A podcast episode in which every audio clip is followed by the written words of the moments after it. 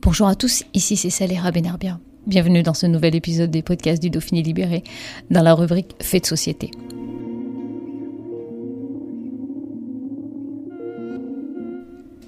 Le 11 octobre 2019, en pleine séance du Conseil régional de Bourgogne-Franche-Comté, un élu du Rassemblement national demande publiquement à une femme d'enlever son voile au nom de la République et de la laïcité. Madame la Présidente, euh, je vais vous demander, s'il vous plaît, au nom de nos principes laïques, de bien vouloir demander, de bien vouloir demander à l'accompagnatrice qui vient de rentrer dans cette salle, de bien, de bien vouloir retirer son voile islamique, s'il vous plaît qu'il soit porté en noir, façon austère, en turban, en perles ou en paillettes, le voile, le foulard, porté par des femmes musulmanes, provoque très souvent de vives polémiques en France. Nous avons donc décidé d'en parler avec Cécile et Salima, deux femmes qui portent le voile depuis plusieurs années maintenant. Elles nous disent pourquoi le voile est désormais une partie intégrante de leur identité. Here's a cool fact. A crocodile can't stick out its tongue. Another cool fact, you can get short-term health insurance for a month or just under a year in some states. United Healthcare short term insurance plans are designed for people who are between jobs, coming off their parents' plan, or turning a side hustle into a full time gig. Underwritten by Golden Rule Insurance Company, they offer flexible, budget friendly coverage with access to a nationwide network of doctors and hospitals. Get more cool facts about United Healthcare short term plans at uh1.com.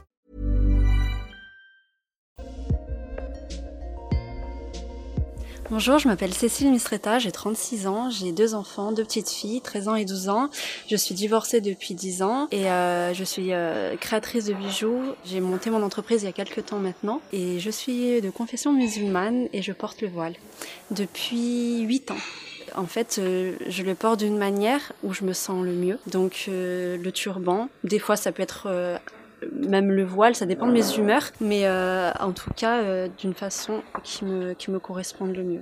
Alors moi je m'appelle Salima, j'ai 39 ans, je suis mariée, j'ai trois enfants. Actuellement en fait je suis une chronique relooking dans le magazine Gazelle et euh, je fais du théâtre. Donc en gros, j'ai choisi un peu l'aventure artistique. Et puis je suis de confession musulmane et je porte le foulard depuis 2011. Alors moi j'ai toujours été une femme, une fille très coquette. Donc je me suis dit euh, en portant le foulard euh, qu'il fallait pas que je perde euh, mon côté femme coquette en fait. Donc du coup moi je le portais un peu comme les sikhs, comme un peu la culture indienne. parfois je laisse tomber mon foulard sur le côté comme si j'avais fait une frange de cheveux. Mais voilà je me sens beaucoup mieux moi et, et je fais très attention à comment je m'habille parce que je pars du principe où c'est pas parce qu'on porte le foulard que c'est un cache-misère. C'est pas parce qu'on porte le foulard qu'on a décidé de mettre de côté notre côté féminine.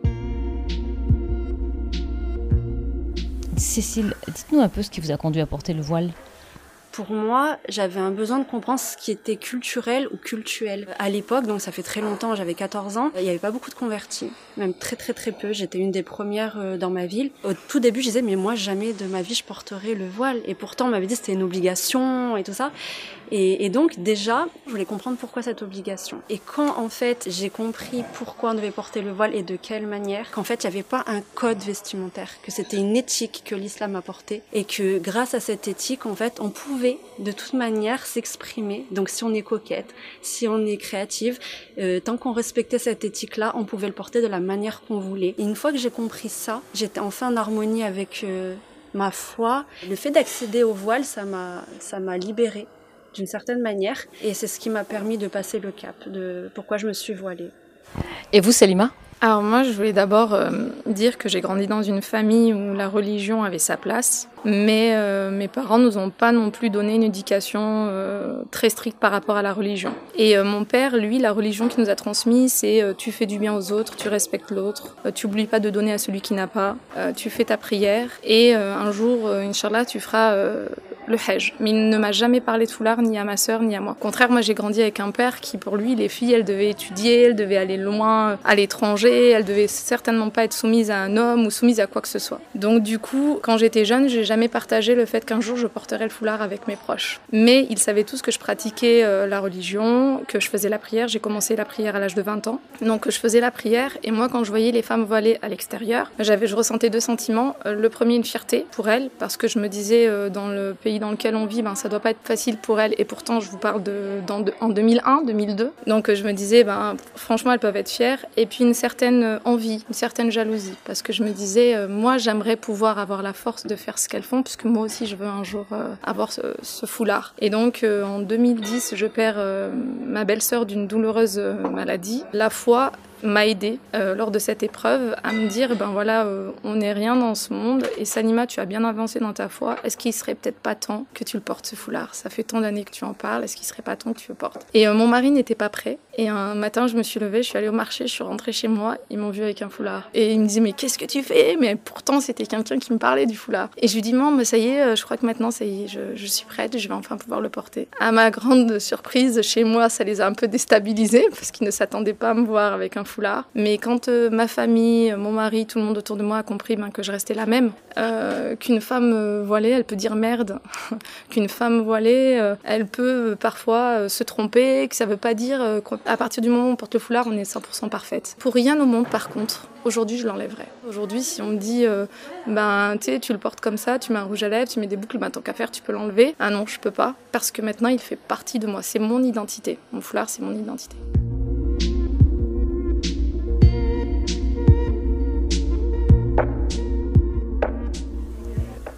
Cécile, comment vos proches ont réagi? Parce que je crois savoir que vous n'êtes pas née dans une famille musulmane. Euh, tout à fait, j'ai pas grandi dans une famille musulmane. Euh, j'ai grandi dans une famille euh, multiculturelle où beaucoup de cultures se sont croisées ainsi que de religions. Ma famille maternelle, c'est des séfarades, donc c'est des juifs du Maroc. Le trois quarts sont juifs, donc le quart chrétien. Et du côté de mon père, c'est des, des Siciliens chrétiens. Et donc, euh, quand je suis née, ils m'ont baptisée à l'église. Donc pour moi, j'ai été baptisée, je vais connaître cette religion pour pouvoir après ben, m'en faire un, un, jugement. quoi. Et du coup, donc de mes 8 euh, ans jusqu'à mes 13 ans, j'étais à l'église, catéchiste, profession de foi. J'ai même fait des tout petits cours euh, à, des, à des petits. Et c'est vraiment au collège où euh, ils apprennent les trois grandes religions, dont l'islam, où ça m'a mis la puce à l'oreille. Je me suis dit, mais qu'est-ce que c'est que cette religion encore? Il y en a combien? D'où ça sort les religions? Et du coup, c'est là où je me suis vraiment penchée sur la question de la théologie. Et, et j'ai entrepris des études personnelles, vraiment. Le soir, euh, quand je rentrais de l'école, soit j'allais au champ, euh, soit je rentrais à la maison et je lisais des bouquins, des bouquins sur, sur euh, tout ce qui concernait les religions. Et je voulais donc approfondir. Et là, j'ai toqué à la porte d'une salle de prière et je leur ai demandé qu'ils m'apprennent la religion. Je voulais en savoir plus.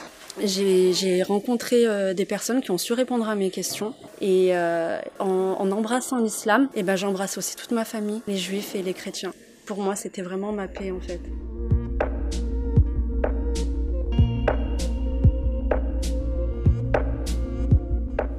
Salima, on voit bien que toutes les femmes musulmanes ne portent pas de foulard. Qu'est-ce qui vous fait dire à vous qu'il est obligatoire? Le Coran, je l'ai jamais lu entièrement. Je le lis, mais je ne l'ai pas encore lu entièrement. Et je le lis en français. Et donc, du coup, connaître vraiment ce qu'il est dit dans la religion musulmane, je ne suis pas à même de pouvoir te le dire aujourd'hui. Mais ce dont je suis sûre, c'est que c'est dans l'obligation que de le porter. Et le porter pourquoi? Pour faire plaisir à Dieu. Et moi, il y a une chose dans la vie, depuis que je suis toute petite, que j'avance, euh, c'est faire plaisir à ce Dieu et ce Dieu-là, il est là, il est en moi. Parce que dans les moments difficiles de ma vie, dans les moments où je ne croyais plus en rien, euh, je l'ai trouvé lui. Et quand je te dis ça, je, passe une épreuve difficile en 2007 où euh, ma fille est à deux doigts de mourir. Et si je n'avais pas eu Dieu à cette période-là, eh ben j'aurais été très faible, j'aurais pu tomber dans une dépression, j'aurais pu, j'aurais pu faire plein de choses. Et c'est à ce moment-là où je me suis dit Dieu, il est là, il m'a écouté. Donc moi aujourd'hui j'ai quelque chose à faire pour lui. Et ben pour lui, je vais mettre mon foulard et je vais lui plaire à lui. Et ça, faut vraiment que les personnes comprennent que c'était pas pour plaire à mon mari. On est une majorité à le porter, mais quand je dis une grande majorité, à le porter pour, faire, pour plaire à Dieu, parce que nous l'avons décidé. Il n'y a personne qui l'a décidé à notre place. Et là, je parle pour celles qui portent le niqab, pour celles qui portent le gilbert, pour celles qui le portent en turban, pour celles qui le portent en foulard. On est une majorité à le porter parce que nous l'avons décidé, il n'y a personne qui nous l'a imposé. Dans la suite logique de mon avancée avec ma foi, il y a la prière, je fais la prière, il y a le jeûne, je fais le jeûne, ben, il y a l'obligation de porter le foulard, alors je porte le foulard.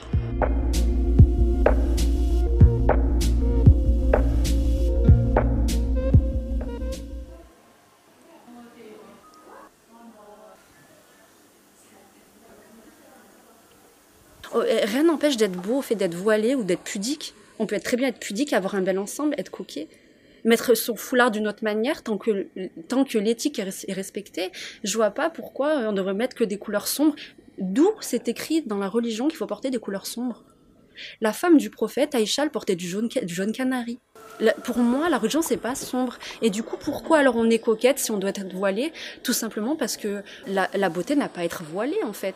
Et vous, Salima? Quand j'ai commencé la prière à l'âge de 20 ans, donc vers 21-22 ans, j'ai décidé d'arrêter d'aller à la piscine municipale ou d'arrêter d'aller à la mer. Pourtant, je n'étais pas voilée, pas mariée, jeune, donc je voulais encore quelque part euh, plaire, quoi. Mais je partais du principe où là, ça y est, j'avais fait encore une avancée spirituelle, je faisais la prière et je portais des bikinis tellement sexy que je me dis non, là, stop, Salima.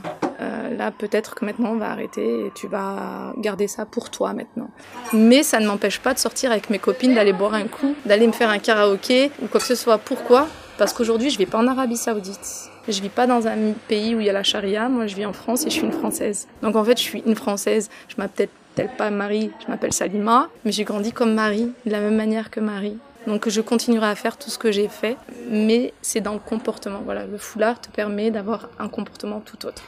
Vous vous doutiez bien que ça allait être compliqué de porter le foulard en France Moi, vous en doutez bien, hein ça n'a pas été facile. Hein Déjà, ma conversion, euh, ça a fait des scandales. Alors le jour où j'ai porté le voile, ça a été euh, la, fin du monde pour eux. Hein. Ma famille maternelle est juive, ma famille paternelle c'est des, chrétiens, et du coup ils n'ont pas, ils ont pas accepté que je choisisse une autre religion. Mais avec le temps, ils l'ont tout à fait accepté. Jusqu'au jour où j'essaie de mettre le voile, et là en fait, ça a remis mon islamicité en fait euh, au devant de la scène, et en plus ça se voyait maintenant, parce qu'avant ça se voyait pas. Maintenant ça se voit.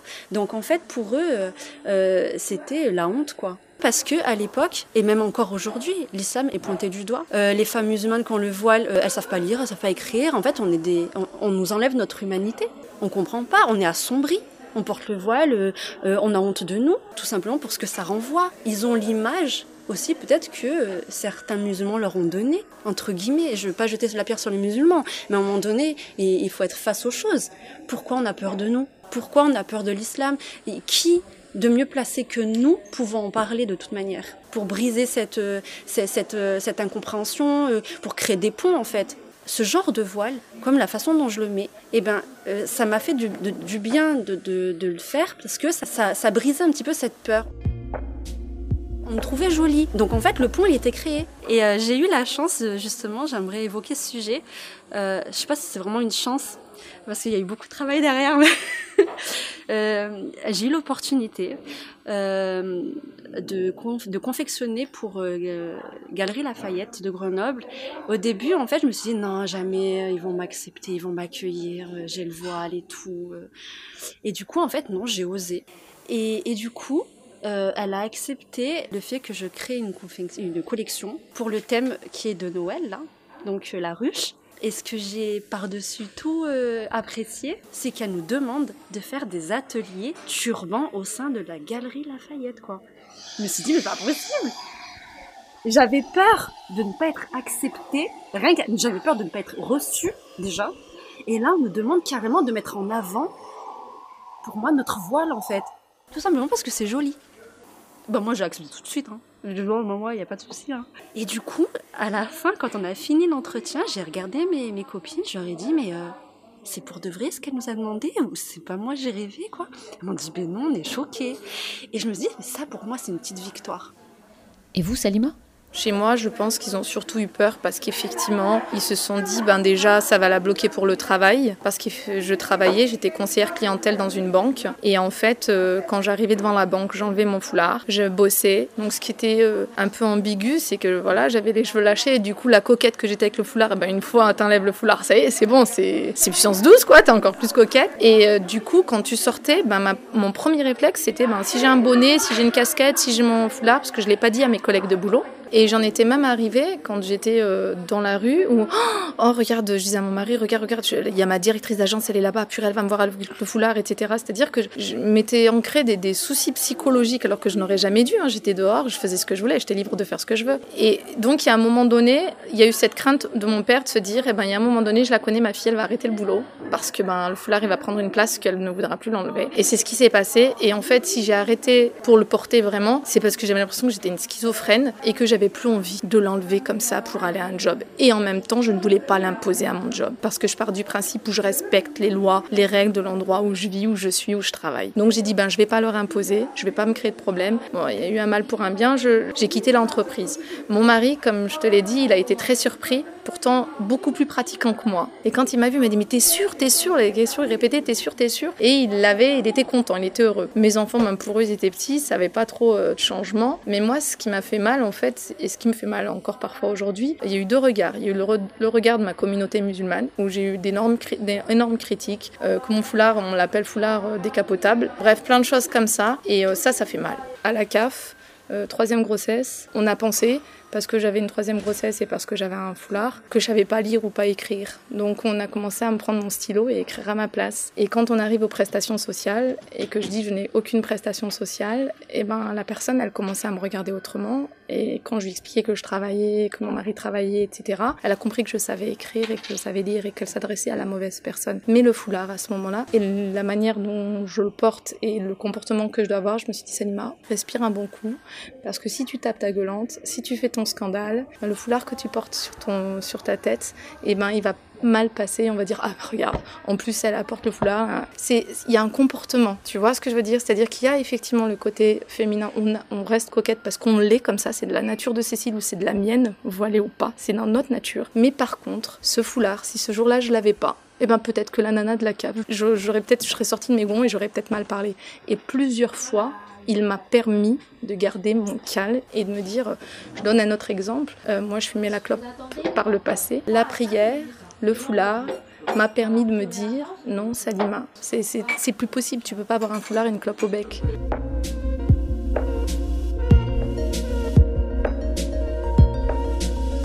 On va au resto cet été avec ma sœur qui n'est pas voilée, euh, avec nos enfants, ma mère. Aucune personne sur la terrasse. Donc, comme on était beaucoup, on s'est dit on va prendre cette terrasse-là. Ma sœur est partie avec les enfants, il y avait de la place. Une fois qu'on arrive avec ma mère, il n'y a plus de place. Ma mère est voilée aussi. Il n'y a plus de place. Donc pour ma sœur, ça a été très dur. Mais elle m'a dit mais comment tu fais, etc. Je fais tu sais, si je m'arrête à chaque fois que mon foulard pose problème, je vais me battre toutes les 5 secondes. Parce que oui, en 2019, aujourd'hui en France, même si le foulard de Cécile ou le mien ou le fait d'être coquette, etc., il passe mais on subit encore beaucoup, beaucoup de, choses violentes, de moments devant nos familles, moi personnellement devant mes proches, devant mes enfants, j'ai vécu des choses difficiles. Et là où, où je vais pas trop rejoindre Cécile, mais c'est pas en étant contradictoire, moi que la personne soit en gelbeb, en niqab, en mini-jupe, en maillot de bain, euh, moi, j'ai envie de vivre un peu comme euh, à Londres ou à Barcelone ou au centre de Paris, tu sais, ces villes un peu cosmopolites où tout le monde a le droit de mettre ce qu'il veut, en fait. C'est la liberté euh, de l'être humain, là, je parle même plus de la femme ou de l'homme, c'est la liberté de l'être humain. Je, je m'habille comme je suis, je suis qui je suis. Et le plus important, c'est que je respecte l'autre. Il y a eu l'exemple de cette femme en pleine assemblée où on lui a demandé de sortir avec son fils parce qu'elle était voilée. cet exemple-là, j'ai pleuré parce que euh, ce qu'elle a vécu, je l'ai vécu. Et on est plusieurs à l'avoir vécu. Et je me suis dit, elle, elle a juste de la chance, c'est que ça a été médiatisé. Ça y est, on, montre des images. Même si pour moi, ce mec du RN, dont je citerai pas le nom, il a fait le buzz. Il a joué avec ses communications de son air, de son temps, c'est-à-dire, ah ben on me connaît pas beaucoup, allez je vais buzzer, on va me connaître. Aujourd'hui, tout le monde le connaît. Donc voilà, c'est les nouveaux moyens de communication. Il y a du bad buzz ou du bon buzz, lui il a fait un bad buzz, mais ça a marché.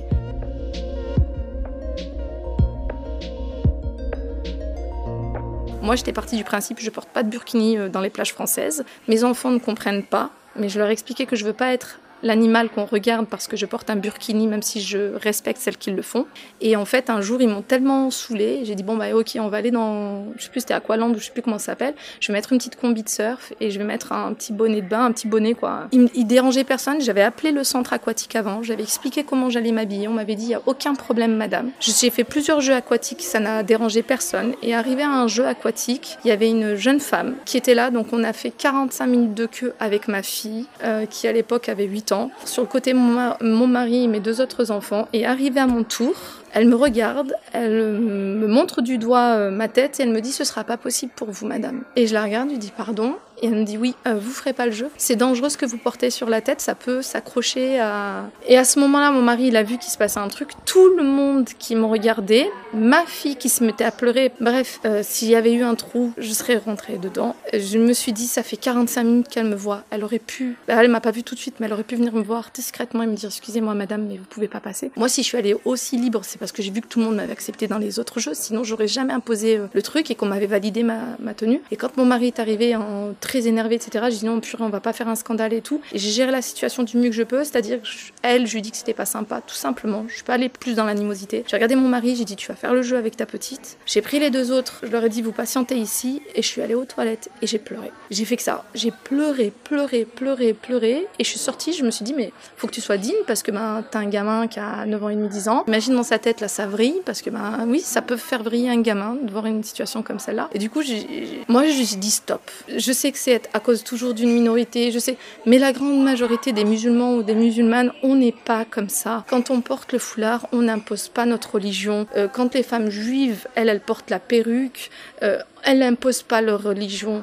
Donc il y a un moment donné, moi je pense qu'il faut arrêter avec ce foulard. J'étais partie euh, dans ma tête où je disais tout le temps, faut qu'on arrête d'être paranoïaque. Ben, on a le droit aujourd'hui. Les musulmans, on a le droit de se dire, ben ouais, c'est toujours nous, pour cacher la crise, pour cacher les gilets jaunes, pour cacher euh, le chômage, pour cacher euh, la dette de la France, pour cacher tout ça. Ben moi, on va sortir un petit exemple d'un musulman ou d'une musulmane. Ça va faire bien vendre et c'est ce qui se passe à chaque fois. Donc moi, je suis fatiguée. Et c'est la première fois, vraiment la première fois. Pourtant, je suis installée en France, j'ai grandi en France. J'aime ce pays où je ne me suis plus sentie française, où je me suis dit, ben en fait, on ne considère pas comme des Français. Contrairement à Cécile qui s'appelle Cécile. Moi, je m'appelle quand même Salima. Euh, euh, je suis d'origine maghrébine. Donc, je me dis, ben, il y a un moment donné, on me verra toujours comme une maghrébine. Foulard ou pas foulard, on me verra toujours de la même manière. Tous les efforts que toi, tu peux faire. J'ai un fils qui s'appelle Mohamed, que j'ai décidé de donner un prénom Mohamed. Je me dis, ben voilà, lui, tu l'as mis dans la merde parce que si en 2019, ça se passe comme ça, comment ça va se passer pour lui? Et je me suis dit, eh ben, il y a peut-être un jour, il va falloir que tu partes. Tu vas aller dans un pays où la religion musulmane, eh ben, on te laisse la pratiquer. Euh, je parlais de Londres. Quand j'en parle autour de moi, on dit, oui, mais là- là-bas, c'est très sectaire, c'est cosmopolite, c'est chacun. Oui, peut-être, mais peut-être que là-bas, je le vivrais bien aussi. En fait, je suis fatiguée. Je vais être honnête avec toi, je suis fatiguée qu'en France, on montre toujours du doigt, de la même manière, les femmes musulmanes. Et on n'est pas soumises. On est loin d'être des femmes soumises. Moi, par exemple, je fais du théâtre. Et c'est mon mari qui vient me soutenir, qui est dans le public, qui est assis et qui filme et qui a fait manger les enfants et qui les a récupérés à l'école. Donc je veux dire, je suis loin d'être une femme soumise. Moi, j'ai eu des collègues de boulot, une française, très ouverte, aucun problème, mais qui ne mettait pas de rouge à lèvres rouge parce que son mari lui disait que ça faisait pute. Qui est la plus soumise de nous deux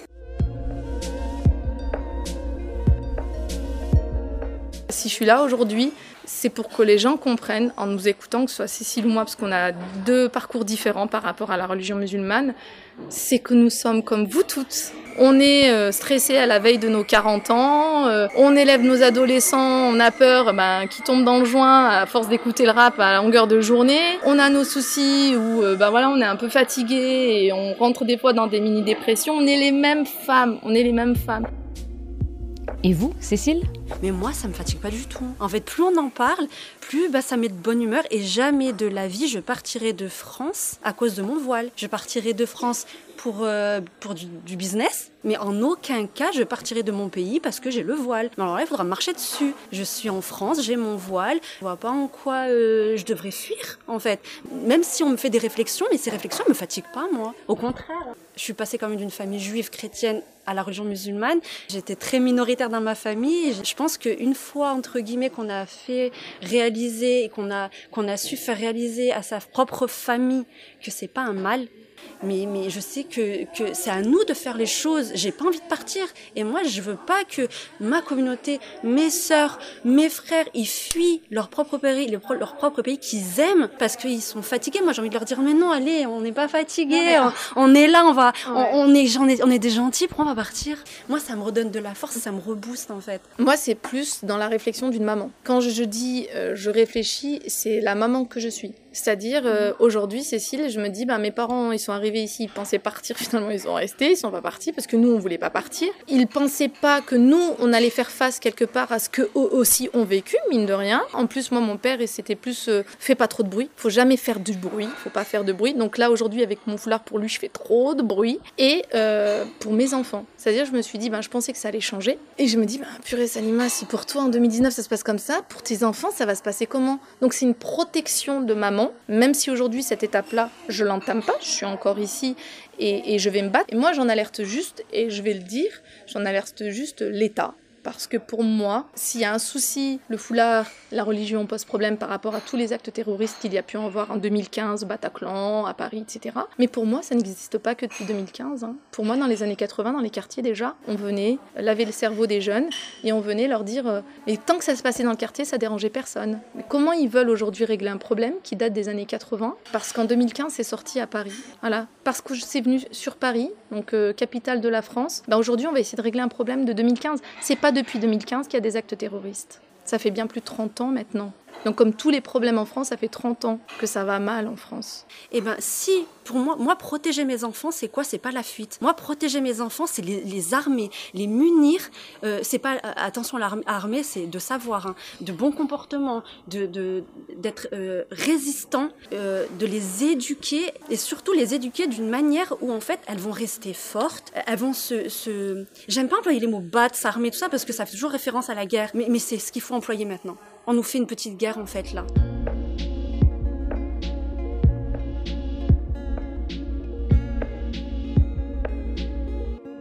Un jour on m'a dit, je sortais d'un magasin, il y a un monsieur, mais je crois qu'en fait il n'était pas très équilibré, hein. et il m'a dit retournez dans votre pays. J'ai dit monsieur vous avez cinq minutes. Il m'a dit pourquoi? J'ai dit, bah, j'aimerais vous dire quelque chose. Il m'a dit, j'ai pas le temps de parler avec vous. J'ai dit, pourquoi avec moi? Mais vous savez que je m'appelle Cécile, que mon pays c'est la France. Je vais aller dans quel pays? Et là, en fait, il s'est barré, quoi. Et du coup, non, moi, je pars pas. Mes filles, elles partent pas. Elles sont assez fortes maintenant. Moi, je fais en sorte qu'elles soient fortes, qu'elles aient une intelligence, en fait, qui puisse euh, les faire rebondir dans ce genre de situation. On reste avec notre voile et on fera la paix. Point barre. Et même Salima, c'est son pays, je suis désolée. Mais on n'a pas la même histoire, si. Voilà. Et, c'est pour ça. C'est là la différence. Mais c'est pour ça qu'en fait, on est une force. Parce que peut-être ma faiblesse, elle, elle, en aura une force. En fait, sur le point qui me rendra faible, elle, elle sera, elle sera forte. Et moi, pareil. Donc, c'est ça l'unité, c'est ça la communauté, c'est ça l'État. L'État, il doit être comme ça. Quand il y a une faiblesse quelque part, l'autre, il doit l'élever.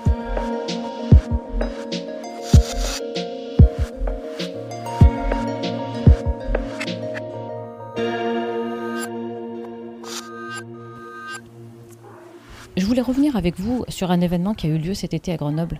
Un collectif de femmes s'était baigné à la piscine municipale habillé d'un burkini, alors que le règlement intérieur l'interdit. Là aussi, cela avait suscité euh, pas mal de réactions. Quel regard portez-vous sur cet événement? Alors moi, j'ai remarqué de toute façon qu'au fur et à mesure des années, les femmes voilées, on les voulait de moins en moins à la piscine. Moi, j'ai amené une fois mes enfants à la piscine et euh, je restais sur l'herbe, ça dérangeait personne. Aujourd'hui, il est impossible d'accompagner ton enfant euh, à la piscine en restant sur l'herbe. Faut que tout le monde soit en maillot de bain. Donc à partir du moment où moi, on, on me dit il faut respecter telle règle, je respecte. Voilà, c'est-à-dire que si on peut pas aller en burkini à la piscine, ben on peut pas aller en burkini à la piscine. Voilà. Là où moi je regrette, c'est plus l'interdire sur les plages, sur les lieux publics, euh, ou si on veut pas qu'elle soit dans les rivières ou dans les lacs. Là, moi, c'est là où ça me pose un petit peu problème. Parce que je te donne un exemple, j'ai une maman qui est pas musulmane, mais qui a un cancer de la peau, et elle, elle est obligée de se baigner avec une combinaison comme un burkini à la mer. Et lorsqu'il y a eu tout ce scandale là dans les plages, elle m'a dit mais je vais faire comment moi, Salima?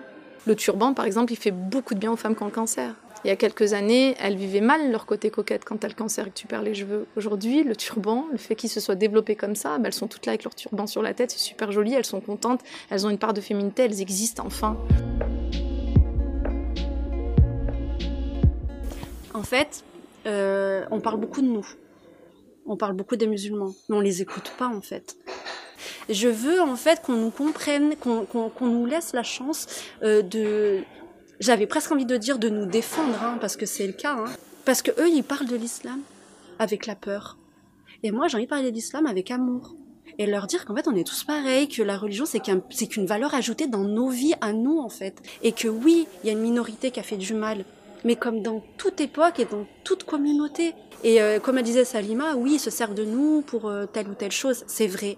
La seule chose que je demande à la société d'aujourd'hui, et pas qu'au gouvernement, hein, à tout citoyen, c'est d'être des vrais citoyens. C'est-à-dire ne pas rejeter l'autre, euh, ne pas ne pas avoir peur de l'autre. Et pour ne pas avoir peur, je peux pas leur demander de ne pas avoir peur, c'est à moi de faire aussi l'effort de m'expliquer, de susciter l'envie aussi qu'on nous connaisse. Et la seule chose, c'est qu'on nous qu'on veuille bien nous écouter pour de vrai.